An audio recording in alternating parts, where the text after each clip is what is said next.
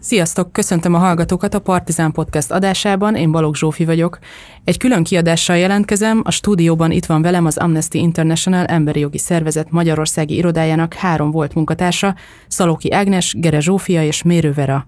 Ők, illetve rajtuk kívül még két érintett, tehát összesen öt volt amnestis munkatárs hozta nyilvánosságra történetét egy január 6-án megjelent angol nyelvű cikkben az Open Democracy oldalán. Az Amnesty International vezetősége részéről elszenvedett rendszeres szóbeli és lelki bántalmazásról, nemi alapú diszkriminációról számoltak be, illetve a szervezeten belüli panaszaikat vizsgáló eljárások hiányosságairól és a felettes nemzetközi szervek elégtelen teljesítményéről a felelősségre vonást illetően. És most fordulok vendégeimhez, üdvözöllek titeket a stúdióban. Kérlek, hogy első körben röviden mutatkozzatok be, mondjátok el, hogy mennyi ideig és mikor dolgoztatok az Amnesty-nél, és milyen pozícióban. Sziasztok, én Szalóki Ági vagyok, és az Amnesty jogállamiságért felelős kampánykoordinátora voltam 2019 március és 2021 március között. Sziasztok, én Gere Zsófi vagyok, és 2009-ben kezdtem az Amnesty-nél gyakornokként, és aztán 2010-től 2020 novemberéig irodavezetőként dolgoztam ott. Hello, én Mérő Vera vagyok, 2017 szeptemberében kezdtem az Amnesty-nél, és 2019 nyarán mondtam fel, a pozíción pedig teljes állású, főállású kampánykoordinátor volt. És akkor térjünk is rá ezekre a konkrétumokra és az okokra. Zsófi, a cikkben a te történetet szerepel először. Te voltál az, aki, akit a várandóságod után visszatérve ért hátrányos megkülönböztetés. Meséld el kérlek, hogy pontosan mi történt. Hát én igazából um, 2018 uh, szeptemberében tértem vissza dolgozni, és szülési szabadság után, és korábban egy másik igazgatóval dolgoztam együtt, akivel nagyon jó viszonyt ápoltunk egymással, nagyon kiegyensúlyozottan tudtunk együtt dolgozni, és egészen váratlanul ért azt, hogy őt, őt már nem várták vissza ebbe a pozíciójába. És aztán ebben az évben, decemberben érkezett a volt főnökünk, akivel körülbelül ugye két évet dolgoztam együtt. Alapvetően azt tudom elmondani ezzel kapcsolatban, hogy minden létező alkalmat megragadott arra, hogy, hogy anyaként gyakorlatilag éreztesse velem azt, hogy én sem emberileg, sem szakmailag mm, nem vagyok méltó erre a munkára, és kevesebb vagyok, mint a többiek. Um, rengeteg példával tudok egyébként szolgálni, de talán a, a cikkben is um, a legkiemelkedőbb uh, az a két példa, ami, ami szerintem a leg, uh, engem a legtraumatikusabban ért. Um, egyrészt ugye a szoktatással uh, kapcsolatos nagyon súlyos határátlépések, Um, elsősorban az én szakmai uh, értékelésemen történt egy, uh, egy ilyen kérdése, hogy mikor fogom abba hagyni a szoktatást, mert hogy korábban a csapatépítőre, ami külföldön történt, én nem mentem el, pontosan azért, mert nem tudtam otthon hagyni az akkor nagyjából két és fél éves, két éves gyerekemet. És aztán ezt a, hát elkezdtünk erről beszélgetni, és nyilvánvalóan akkor már voltam egy olyan lelki állapotban, hogy belementem ezekbe a beszélgetésekbe, ezeket a ezekben a nagyon intim beszélgetésekbe, amikről akkor még nem tudtam, hogy, hogy ezek határátlépések, de azért azt éreztem, hogy ez, ez nem jó. Nem szeretnék vele erről beszélgetni, és akkor itt mondtam el neki, hogy nagyjából olyan három éves korában a gyermekemnek szeretném őt leválasztani. És ezekkel ő elég, elég súlyosan visszaélt az én olvasatomban, mert folyamatosan behozta ezeket nem szakmai beszélgetésekbe, konyhai, irodai, kötetlenebb formában, csak úgy elejteni egy-egy ilyet, hogy na majd a legközelebbi csapatépítőre a Zsófi is velünk fog tudni tartani, hiszen addigra már nem fog szoptatni. Ugye Zsófi? A másik pedig ez a titoktartásommal kapcsolatos, vagy a titoktartási ponttal kapcsolatos szintén elég súlyos ö, traumatizáló élmény. Ö, volt egy negyedéves szakmai értékelésem, amikor ez már a, a 2020-ban történt, 2020 őszén. Ezen a szakmai értékelésen ő azt mondta nekem, hogy a 8 órás munkaviszonyomból szeretne részmunkaidőt nekem felajánlani, méghozzá azért, hogy én a magánéleti szerepeimnek is meg tudjak felelni. Nem volt ezekre semmiféle szakmai alátámasztás, tehát nem azért történt mindez, mert ő szakmailag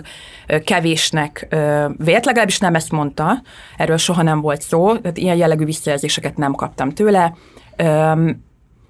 és ez, ezt éreztem már akkor, amikor erről beszélgettünk, hogy ez számomra, számomra nagyon súlyos.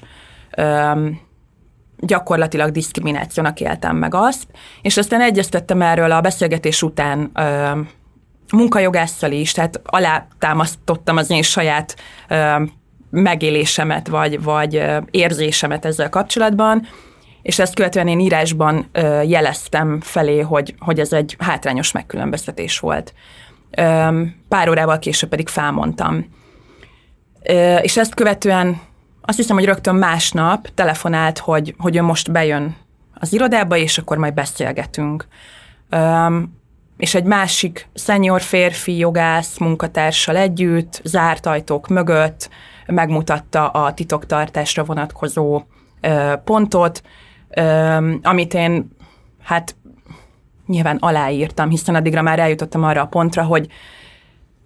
más, más menekülési utam nincsen, ezt alá kell írni, de gyakorlatilag fogalmam nem volt róla, hogy mit írok alá. Elolvastam, de a szavakból nem álltak össze értelmes mondatok, um, ott, ott egy annyira kiszolgáltatott és, és um, sarokba szorított helyzetben éreztem magam, hogy, um, hogy nem volt más lehetőségem. Um, és ebben a titoktartási pontban én gyakorlatilag kijelentettem azt, hogy nem ért hátrányos megkülönböztetés, és, uh, és nem érvényesíthetem a jogaimat uh, semmilyen jogi úton. És akkor mielőtt még kifejtjük bővebben ezeket a típusú megéléseidet, akkor kérlek, hogy a többiek is mondják el Ferra először. Én, amikor felmondtam, igazából két nagyon erős okom volt. Az egyik az az, hogy ezt érdekes volt utóbb visszahallani, akár a közelmúltban is volt kollégáktól, hogy, hogy pár hónap leforgása alatt nem csak az egy dolog, hogy én nem ismertem magamra, de mások se rám. Tehát egy viszonylag magabiztos, úgy szakmailag, mint, mint karakterében magabiztos emberből egy, egy kis papucsállatkává változtam. Nagyon-nagyon sok energiám, vagy lényegében az energiáim nagy része arra ment el, hogy elkerüljem azokat a megalázó és méltatlan helyzeteket, amiket a főnökömmel meg kellett élnem. Ez viszonylag hamar eszkalálódott, már a közös munka első pár hónapjában, amikor próbáltam is visszajelezni ennek az embernek, hogy, hogy az, ahogyan velem akár mások előtt, akár négy szem közt viselkedik, az súlyosan hatássértő, méltatlan és megalázó, amire az egyetlen válasza a, a tagadás volt, és hát ezután uh, sűrűsödtek az olyan esetek, mint a konfliktusok, tehát például az ilyen problémák visszajelzése részemről, ez konfliktusként ö, kereteződött a munkaviszonyban. Ö, olyat megbeszélés, hogy akkor találkozunk egy kocsmában munkaidőben, és egy ilyen, én magamban úgy hívom, hogy kocsmai raport, uh, ahol, ahol végképp nem ismertem magamra a saját érdekérvényesítő képességem, ami azért viszonylag fejlett uh, megszűnt, nem, nem volt. Odáig se jutottam el, hogy, hogy legalább dokumentáljam valamilyen szinten ezeket az eseményeket. Utólag e-mailben sikerült azért ezt legalább írásos formában dokumentálni, amit ő nem is cáfolt. Többek között kijelentette azt, hogy a munkavállalók mentális jólléte az nem menedzsment felelősség. Mert nekem a legnagyobb problémám általában ez jellemző rám, hogy jobban felbosszant az, amikor tanuljak kell, hogy legyek annak, hogy másokat bántanak, mint amikor engem bántanak, mert a tehetetlenségem folytogatóbb egyszerűen, amikor, amikor tanúként vagyok jelen, és nagyon sok ilyen helyzetet jeleztem vissza, például amikor Zsófit nem volt hajlandó a nevén nevezni, csak per az irodavezető, illetve Zsófit, aki akkor már három állást látott el, mert pénzügyesként, irodavezetőként, és tényleg mindenki anyjaként volt jelen, olyan megjegyzéseket tett, hogy valaki szóljon már az irodavezetőnek, hogy itt nem ég a villanykör, tehát mint hogyha egy karbantartó lenne a szakmai munkatárs, illetve amikor azt láttam, hogy oda megy Zsófihoz a munkaállomására, ahol Zsófi rendkívül elmélyülten végez egy munkafeladatot, egy táblázatba mélyedve, fölállítja őt ebből a folyamatból, hogy gyere csak velem, és tényleg jéghidegen oda vezeti a, a tárgyalóban az asztalhoz, és rámutat egy összegyűrt pékárus zacskóra. Ilyen nagyon megvető hangon kérdez, hogy ez mi? Egyébként ezt a pékárus zacskót ő hagyta az asztalon, de, de ezek, ezek olyan típusú, hát nevezném mikroagressziónak, de szerintem ezek inkább már ilyen durva és látványos megalázások. Tehát olyan eszközökkel élt, amit egyszerűen tehát egy olyan stresszt hozott létre, egy olyan mérgező ö, környezetet, amire én egy ponton azt mondtam, hogy vele ez nem visszajelezhető, mert jeleztük az elnökség felé is, hogy súlyos gond van, ezt már 2019 márciusában, akkor az összes főállású női munkavállaló jelezte az elnökség felé, hogy itt nagyon-nagyon súlyos ö, hátrányos megkülönböztetés és, és, és bántalmazó bánásmód merül föl, és, és hát a tagadás volt az egyetlen válasz, és akkor ezen a ponton én úgy döntöttem, hogy felmondok, és az utolsó időszakot, amit ebben a szervezetben töltök, egy jelentés írásával töltöm, ami, ami egy 13 oldalas jelentés lett, amit a felmondásommal együtt csatoltam az elnökség felé. Ennek nem lett következménye. Köszönöm. És akkor Ági, most már tiéd a szó. Köszi. Mm, szóval én 2019-ben kezdtem el dolgozni a szervezetben, és én voltam az első munkavállaló, akit a jelenlegi igazgató vett fel, és azt hiszem, hogy már azt komolyan kellett volna vennem, amikor az első munkaszerződés tervezetemben azt olvastam, hogy haladéktalanul köteles vagyok bejelenteni, ha reprodukciós eljárással elvetem magam, vagy teherbe esek, de az első hetekben, hónapokban, amíg munkaszerződés nélkül és munkaköri leírás nélkül dolgoztam, gyakorlatilag kiszolgáltatva a főnökömnek, aki meg is mondta, hogy azt kell csinálnom, amit ő mond nekem, mert ő az igazgató, akkor, akkor azért lehervatta a, az arcomról a, a mosoly, és talán az volt az első nagy gyomros, amikor írtam egy cikket egy magazinba, és ez végül az igazgató neve alatt jelent meg, de én erről nem tudtam semmit. Utólag pedig azt mondta, hogy én emlékszem rosszul, hiszen ezt megbeszéltük. Szerintem azért ilyenre emlékszik az ember, hogyha, hogyha ilyet mond, és a csattanó az, hogy, hogy én éppen a, a munkahelyi zaklatásról írtam és hát mindannyian megéltük azt, hogy, hogy rosszul emlékszünk beszélgetésekre egészen addig, amíg, amíg egymástól rá nem jöttünk, hogy, hogy ez egy trend, ez egy, ez egy manipulációs eszköz, amit, um, amit, amit, amit ő használ, és nem a mi memóriánkkal van a baj. Amikor jelentkeztem az hirdetésre, akkor, akkor az állt benne, hogy kölcsönös elégedettség alapján egy év után határozatlan idejű szerződést öm, kapok.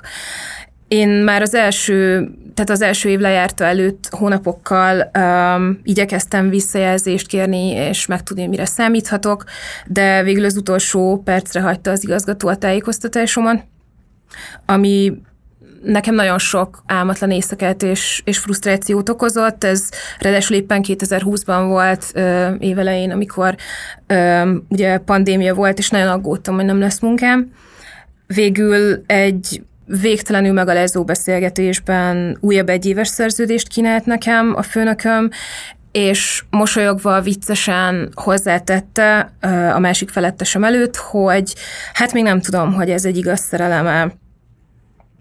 Szerintem nincsen az a baráti, munkáltató, munkavállalói kapcsolat, amiben ilyesmi belefér, főleg nem akkor, hogyha te nő vagy a főnököd, mindkettő, pedig, pedig férfi. Mm, és aztán, aztán egyre jobban láttam azt, hogy a közösségben hogyan terjed el ez a fajta bánásmód, hozzáállás, megalázó viselkedés egymással szemben, és, és rájöttem, hogy, hogy, hogy az Amnesty másokért kampányol, miközben a saját munkavállalóit bántja, az Amnesty kritizálja a kormányt, de, de nem őszinte a szervezeten belüli rendszer szintű visszaélésekről vagy, vagy problémákról, amik a munkavállalókat védtelenné kiszolgáltatottá teszik. És, és én nem szerettem volna itt dolgozni, mm, nem találtam másik munkát, szóval nagyon sokáig maradtam, és, és közben pedig ö, kapcsolódtunk ugye a többiekkel, akikről hát mi, mi eléggé izolálva voltunk egymástól, ö, nem véletlenül, de aztán nagyon hamar ö, ez így nyilvánvalóvá vált, hogy ennek van itt egy mintázata, és tényleg rendszer szintű bántalmazásról és diszkriminációról van szó.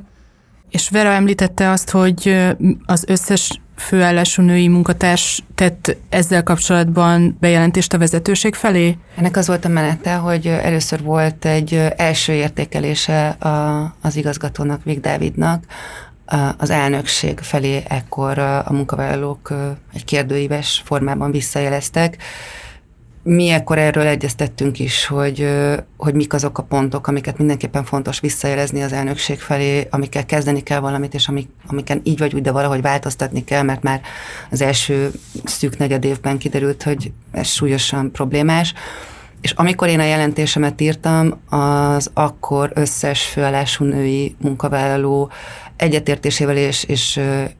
ez egy kollaboráció eredménye volt jó részt ez a jelentés, tehát mind hozzájárultak a saját észrevételeikkel és, és meglátásaikkal. Kértük, hogy ez, ez maradjon anonim, mert, én, mert bár én felmondok, de a többiek maradnak, és tartottunk a retorziótól. Mondd el ki.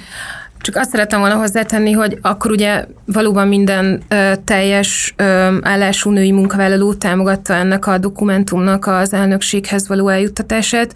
sőt a teamcoachunknak is jeleztük, hogy milyen egyenlőtlenségeket és ezáltal frusztrációkat ö, élünk meg napi szinten, és ezt jól illusztrálja az a példa, hogy ö, hogy, hogy munka előtt mi reggel találkoztunk, mi női munkavállalók a Hunyadi téren, és körbeadtunk egymásnak egy lapos üveget, és ventiláltunk, meg arról beszélgettünk, hogy aznap vajon, vajon mi vár ránk. Pár évvel később pedig uh, ugyanazok a munkavállalók, vagy részben ugyanazok a munkavállalók álltak ki az igazgató mellett, hogy ők biztonságos légkörben és nyugodtan végezhetik a munkájukat. Zsófi, tennél le hozzá még valamit? És te vagy az egyetlen közületek, akivel titoktartásit irattak alá? Tehát te ezt ezzel megszekted gyakorlatilag, amikor ez a cikk kikerült, és ezzel mi az, amit, mi az, amit kockáztatsz? Alapvetően azt kockáztatom, hogy, hogy én perelhető vagyok a, a titoktartási megszegése miatt. Ugyanakkor azt gondolom, hogy én nem, nem bánom azt, hogy, hogy én ezt megszektem, mert nekem ez a, ez a nyilvánosság vállalása és a névvel és arccal vállalása egy ilyen nagyon erős szabadságérzést adott. Felszabadultam a titok alól, nincs többé titok, nincs többé semmi, ami engem arra kényszerítene, hogy én hallgassak erről. Szabad embernek érzem magam azóta, hogy ez a cikk megjelent, és nagyon örülök, hogy így döntöttem, mert azt hiszem, hogy így tudok a leghitelesebb lenni azok előtt is, akik, akik hasonló helyzetben lévő, akár kisgyerekes anyukák, és talán egy kis bátorságot, vagy valami, valamiféle példát lehet nekik mutatni ezzel, hogy, hogy muszáj felszólalni minden körülmény ellenére is, mert, mert különben nem történik semmilyen változás. Tegyük hozzá azt, hogy ha kicsit megjogászkodjuk ezt a helyzetet, berági a jogász, de az a szerződést, amit úgy irat alá két szenior, a két férfi főnöke úgy irat alá egy munkavállalóval, hogy elzárják a jogi tanácsadás lehetőségétől, tehát ez a, most van ez az asztalon aláírod, vagy nincs ez a szerződés, amiben egy valamilyen minimális végkielégítés, amire egyébként a Zsófi perelhető szerepelt, és akkor ott van egy kisgyerekes anya, aki sem más nem akar csak szabadulni ebből a helyzetből, kétségbe vonható ennek a szerződésnek az érvényessége. Én nekem a jogérzékem azért azt mondja, és hát több munkajogásszal tárgyalva valóban ez egy megkérdőjelezhető érvényességű szerződés. Ez egyébként egy nagyon rossz légkörben zajlott, tehát akkor 2020 ősz végét írjuk, és, és már eléggé sokszor kommunikáltuk több fórumon is a, a, a munkavállalók felé, tehát a kollégáink felé is, meg a mm, különböző főnökeink felé is, hogy, hogy nem érezzük jól magunkat, és, és miután a Zsófi aláírta ezt a szerződést, a Zsófi, ő maga sem tudta, hogy egyébként erről most lehet-e beszélni, vagy nem. És nagyon sok, tehát hogy nem, nem volt igazából egy, egy ilyen őszinte beszélgetés arról, hogy most akkor a Zsófi miért megy el a szervezettől, és mi történt vele, és később derült ki, hogy ja, hát akkor szervezeten belül végül is erről lehet beszélgetni, ott nem, nem érvényes ez a, ez a titoktartás, de ez rengeteg bizonytalanságot és, és olyan szintű átláthatatlanságot okozott, ami, ami azért nem, nem helyén való szerintem egy, egy, egy munkahelyi környezetben, főleg ott, ahol egyébként kevés ember dolgozik, akik ráadásul még jogvédők is. Amint említettétek, többször is jeleztétek ezeket a problémákat, a közvetlen feletteseiteknek is, és aztán az elnökség tagjainak, az elnöknek. Mi volt erre a reakció? A cikkből tudjuk, hogy indultak vizsgálatok, belső és külső bizottság által is. Mik lettek az eredményei ennek? Hát az első kör az volt egy úgynevezett mediáció. Mi tényleg megoldást szerettünk volna erre a helyzetre, és azt szerettük volna, hogy mással ez ne történhessen, ami velünk történt. Egyikünk sem jó kedvéből mondott fel, mindannyian, tulajdonképpen ez az álommunkánk volt, mindannyian úgy kezdtünk az Amnestiben, hogy gyakorlatilag egész felnőtt életünkben vagy erre vágytunk, vagy hát a Zsófi egész felnőtt életében csak az Amnestiben dolgozott addig, és és mi azt akartuk elérni, hogy, hogy a szervezeten belül és lehetőleg tényleg meg, megtartva ezt az ügyet a belső platformokon, legyenek olyan garanciák, amik, amik biztosítják a, a továbbiakban azt, hogy mással hasonló ne történhessen. Leültünk az elnökség bizonyos tagjaival egy úgynevezett mediációra, aminek már a jegyzetei is döbbenetesek voltak, az utólag visszakapott jegyzetek, tehát egy három órát ültünk, és ebből egy röpke szűk másfél oldalas jegyzet született, szerintem ebből nagyjából sejthető az, hogy, hogy ez mennyire volt hű vagy pontos. Ezek után állítólag lefolytattak egy úgynevezett adhok vizsgálatot, aminek sem a módszertanát, sem az eredményeit velünk soha nem osztották meg. Majd mi kértük, hogy egy szakértői gárda, köztük lehetőleg pszichológussal, munkajogásszal, és így tovább oszhassuk meg mindazt, ami velünk történt a konkrét részletekbe menően. Minket az anonimitásra vonatkozó kérésünket semmibe véve összekötöttek ezután egy személlyel, aki ha az ember ráment az illető Facebook oldalára, akkor, vagy beírta a nevét a Google-ba, akkor szembesülhetett azzal, hogy a közelmúltban, az akkori közelmúltban tisztséget viselt a szervezeten belül, tehát a számbevő bizottság, pénzügyi felügyelő bizottság tagja volt, és az első mondata egy interjúban, amit konfliktus menedzserként, coachként adott, az volt, hogy ő az Amnesty leglelkesebb aktivistája, és hát mi jeleztük az elnökségnek, hogy nem igazán tudunk hinni annak a függetlenségében, aki saját magát úgy jegyzi, mint az Amnesty leglelkesebb aktivistája. Ezek után az elnökség nyilvánosságra hozott a honlapján egy dokumentumot, amit egyébként most a az Open Democracy cikkre reagáló elnökségi nyilatkozatban is újra megjegyeztek, hogy mi elzárkoztunk attól, hogy részt vegyünk az általunk kezdeményezett vizsgálatban, illetve hát most a mostani nyilatkozatban azt is megjegyezte, hogy a szakértő, illetve szakértők háromról beszél, mi erről egyről tudunk, mert egyel kötöttek össze minket, kijelentették, hogy semmilyen összeférhetetlenségi ok nem áll fenn, ami és akkor onnantól, hogy ők ezt mondták, ez így is van. És hát sajnos ö, tulajdonképpen ezzel az eltusolási ö, attitűddel, az eltusolás érdekében bármire hajlandó attitűddel néztünk szembe az elmúlt, ö, hát most már több mint két év során. És, és ez tekintve azt, hogy egyébként a világszervezet ö, tekintetében figyelembe véve, nyilván fogjuk később talán érinteni ezeket ö, az egyéb témákat, hogy ez mennyire rendszer szintű, én erre a legtömörebben azt tudom mondani, hogy ijesztő és kétségbejtő. Amikor én a szervezetbe kerültem, nem sokkal később a Vera elment, ő hátrahagyta ezt a 13 oldalas jelentést az elnökségnek, később pedig mi is jeleztük az elnökségnek különböző teljesítményértékelések alkalmával, külön megkeresések alkalmával, hogy mit tapasztalunk, hogy nem érezzük biztonságban magunkat, és hogy nincs ki ezt fordulni, hogy nincsenek megfelelő mechanizmusok a szervezeten belül, amik számunkra biztonságosá tennék azt, hogy ez ellen felszólaljunk, és, és hogy legyen bármiféle ö, szankciója annak, hogyha valaki más bánt szervezeten belül. Ezt gyakorlatilag éveken keresztül próbáltuk jelezni, bevittük team coachra, minden fórumot azt hiszem, hogy kimerítettünk. A felmondás, felmondások környékén ugye voltak úgynevezett exit interjúk, a Börte például ezt nagyon egyértelművé tette az exit interjújában, hogy ő is rendszer szintű bántalmazást és diszkriminációt tapasztalt majd ezzel nem történt semmi, és ezért úgy láttuk, hogy nem tudunk más tenni, mint egy hivatalos panasszal élni a magyar elnökség felé. Amikor a magyar elnökség ezzel nem foglalkozott érdemben, akkor pedig a nemzetközi elnökséghez fordultunk, és mindenfajta eljárásban, ami erre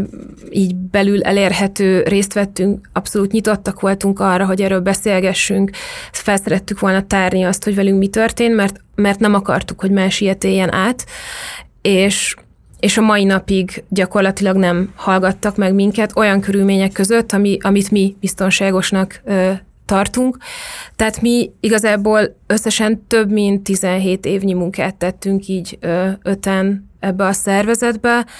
és mégsem gondolta senki, hogy megérdemeljük, a, megérdemlünk annyit, hogy legalább egy pártatlan, független szakértő vizsgál, vizsgálat elinduljon az ügyünkben, hogyha már hinni nem hisz nekünk senki, és, és itt akadt meg ez a, ez a vizsgálat, hiszen a, a vizsgáló személye nem tekinthető pártatlannak és függetlennek. Tehát több évnyi panasz, visszajelzés, levelezés után nem maradt más választású, mint a, mint a nyilvánosság. Annál is inkább, mert a, az anyaszervezet kijelölt egy amerikai mediátort, szakértőt, korábban amerikai bíróságokon dolgozott 30 évig mediátorként, félelmetesen nagy tudású szakértőről beszélünk itt. Vele mi havi-heti rendszerességgel nagyon-nagyon sok órában egy olyan bő másfél évig beszélgettünk, mi panaszosok, ő megállapította azt, hogy a panaszaink, a tap- megéléseink és a tapasztalataink hitelesek, számára nem maradt kétség a felől, hogy amit mondunk, hogy mi nem, nem állítunk valótlanságokat, és sem a szándékaink, sem az állításaink nem vádolhatóak se rossz hiszeműséggel, sem hamissággal. És hát ekkor már az úgynevezett konterra jelentés után, ami 2019 elején jelent meg a szervezetben, két öngyilkos kollega sikeres befejezett öngyilkossága után ugye az anyaszervezete végeztetett a Kontera csoporttal egy vizsgálatot, amely megállapította, hogy világszinten az egész szervezetben rendszer szintű szervezeti kultúrából adódóan van jelen ez a mérgező, bántalmazó, toxikus légkör, toxikus munkahely, ezt alátámasztja számos botrány egyéb szekcióknál, legyen szó az Ausztráról, az Angolról, az Izraeliről, és hosszan sorolhatnánk. Nyilván változóak a, a jellegzetességek, helyi szinten változik, hogy hol mi volt a jellemző, tehát rasszizmus, vagy nemi diszkrimináció, és, és a többi. Nekem szakmailag a legkeményebb pillanat egész eddigi életemben az volt, amikor nekem kellett kommunikálni a nyilvánosság felé azt, hogy a magyar irodában föl sem merülhet hasonló, mint ami a Konterra jelentésben áll. Addigra meg nyilvánvaló volt, hogy pontosan az történik a magyar szekcióban, ami a Konterra jelentésben. Csak hogy tisztázzuk, bocsánat, az öngyilkosságok nem Magyarországra vonatkoznak. Nem, nem, Ezek nem. Francia és svájci. Uh-huh. És hát akkor mindezek után egy úgynevezett CIMAG, konfliktus asszisztencia, konfliktus menedzsment csoport, ez egy jó pár tagot számláló, független szakértőkből álló csoport, ami az Amnestynek a konterre jelentés óta dolgozott azon, hogy kidolgozzon egy olyan struktúrát, idegen szóval policit, protokollokat, amik mentén megakadályozhatóak lennének a hasonló esetek, és hát nagyon lesújtó eredményre jutottak, és egy nagyon vastag ajánlat, vaskos ajánlatcsomaggal álltak elő, és amikor a mi, mi ügyünk, ez mikor volt? Most októberben, amikor a mi ügyünk és egyéb ügyek tanulságai kapcsán benyújtották ezt a csomagot, akkor Hát ez spekulatív annyiban, hogy nem tudjuk, hogy volt-e közvetlen összefüggés, de váratlanul az Amnesty International londoni központja felfüggesztette ezt a szakértői csoportot azonnali hatállyal, így hát az a folyamat, amire például a magyar elnök a nyilvánosság előtt hivatkozott, hogy mi egy folyamatban levő eljárásban vagy vizsgálatban fordultunk a nyilvánossághoz, azért sem állhatja meg a helyét, mert a vizsgálatot folytató csoportot benne a mi velünk foglalkozó szakértővel felfüggesztette a nemzetközi szervezet, úgyhogy ilyen értelemben nem beszélhetünk folyamatban levő vizsgálatról. Uh-huh. Zsófi? Amikor a nemzetközi központba, Londonba, illetve a regionális irodába, Brüsszelbe eljutottuk a panaszunkat, akkor nagyon sok ígéretet kaptunk írásban arra vonatkozóan, hogy foglalkoznak majd az ügyel, mennyire fontos,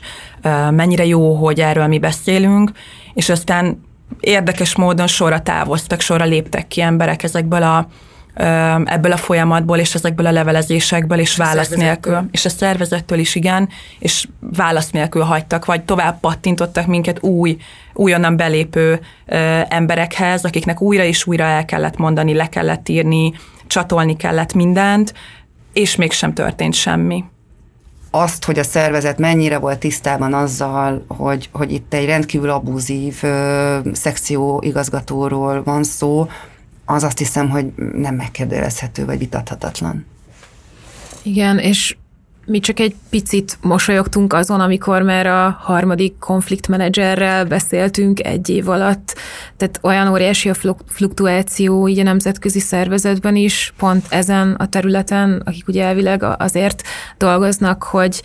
hogy ezeket az ilyen helyreállító, igazságszolgáltató eljárásokat lefolytassák, vagy segítsék azokat, akik kert szenvedtek, ők maguk is felmondanak. És mikor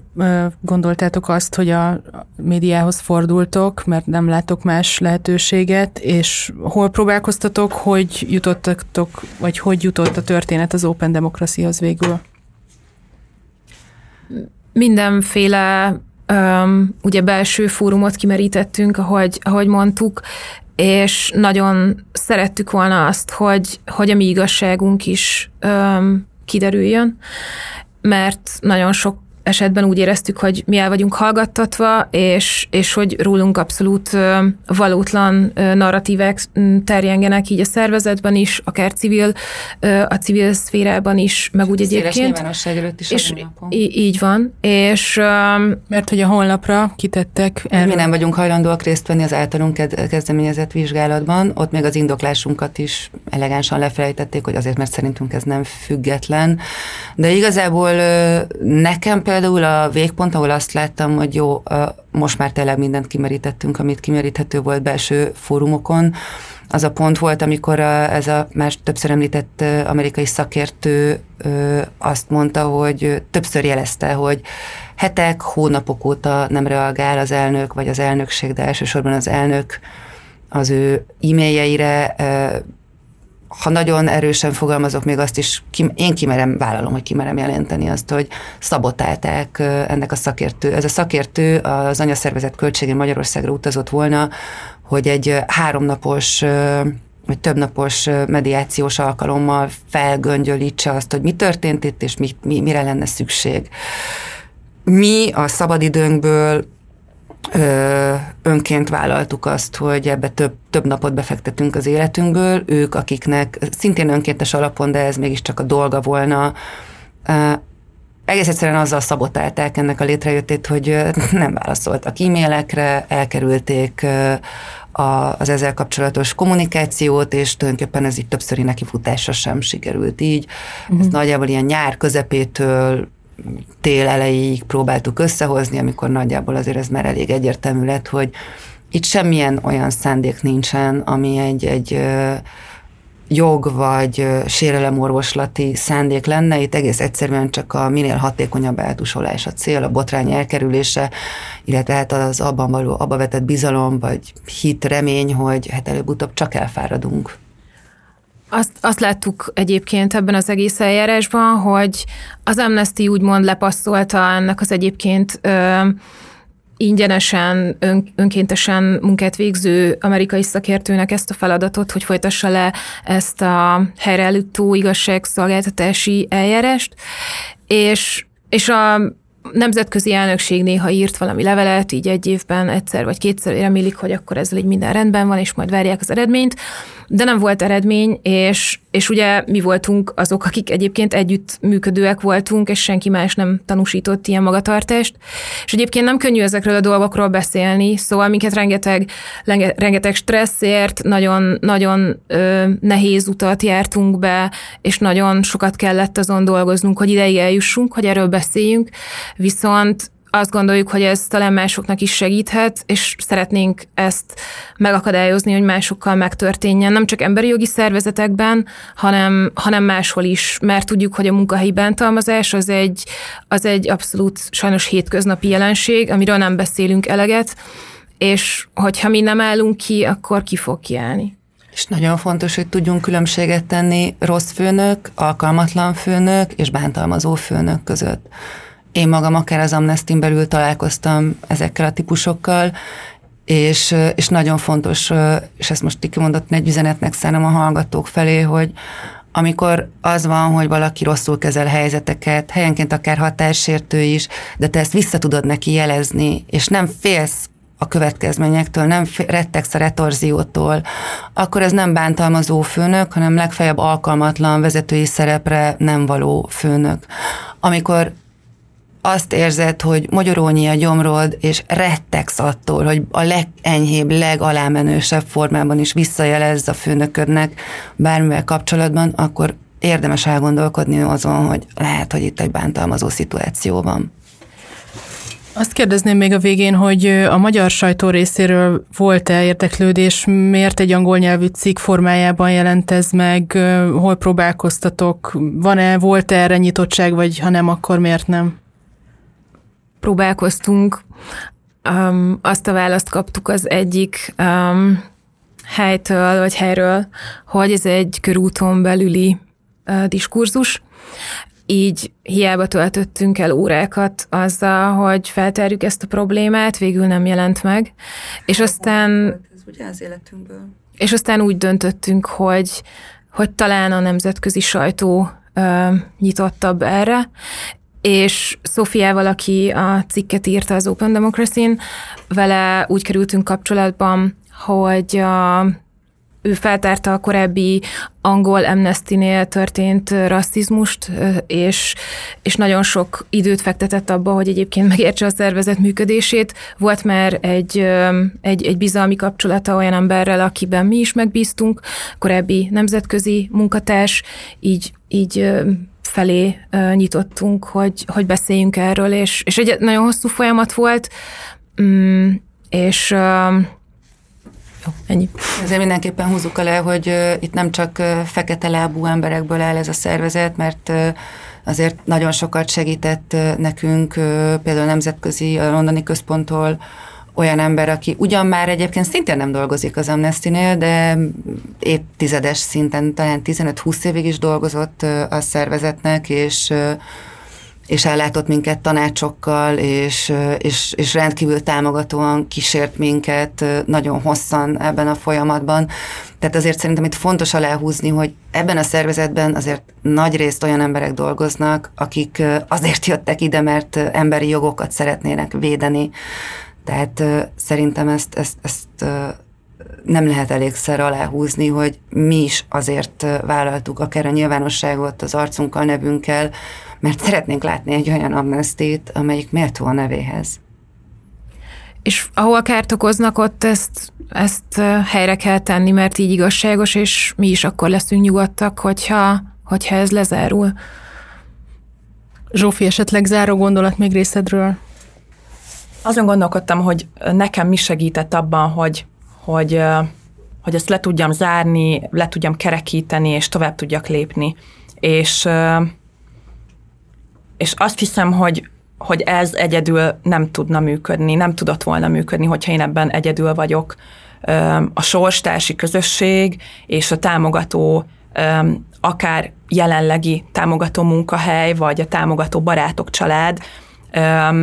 az elképesztően fontos ahhoz, hogy valaki ezt felvállalja, és, és végig tudjon menni ezen a kőkemény úton. És azt gondolom, hogy az első lépés afelé, hogy, hogy erre az útra rátérjünk, az a felismerés. ahhoz viszont pontosan az ilyen példák kellenek, hogy valaki rájöjjön arra, hogy ugyanebben a cipőben jár, és gyakorlatilag van társa ebben, mert hogy rengeteg ilyen cipőben járó ember van körülöttünk, akikről nem is gondolnánk, hogy azok. Köszönöm szépen, hogy itt voltatok, és elmeséltétek a történetet. A Partizán részéről küldtünk egy megkeresést az Amnesty International Magyarországi irodájának igazgatója Vig Dávid részére, hogyha kíván élni a lehetőséggel, van lehetősége reagálni az elmondottakra. Az adás felvételéig még nem érkezett részéről válasz, de ha van fejlemény, akkor jelentkezni fogunk. Köszönöm a hallgatóknak a figyelmet, és kérlek iratkozzatok fel a Partizánra, és ha tehetitek, támogassátok a munkánkat a Patreon felületen keresztül. Sziasztok!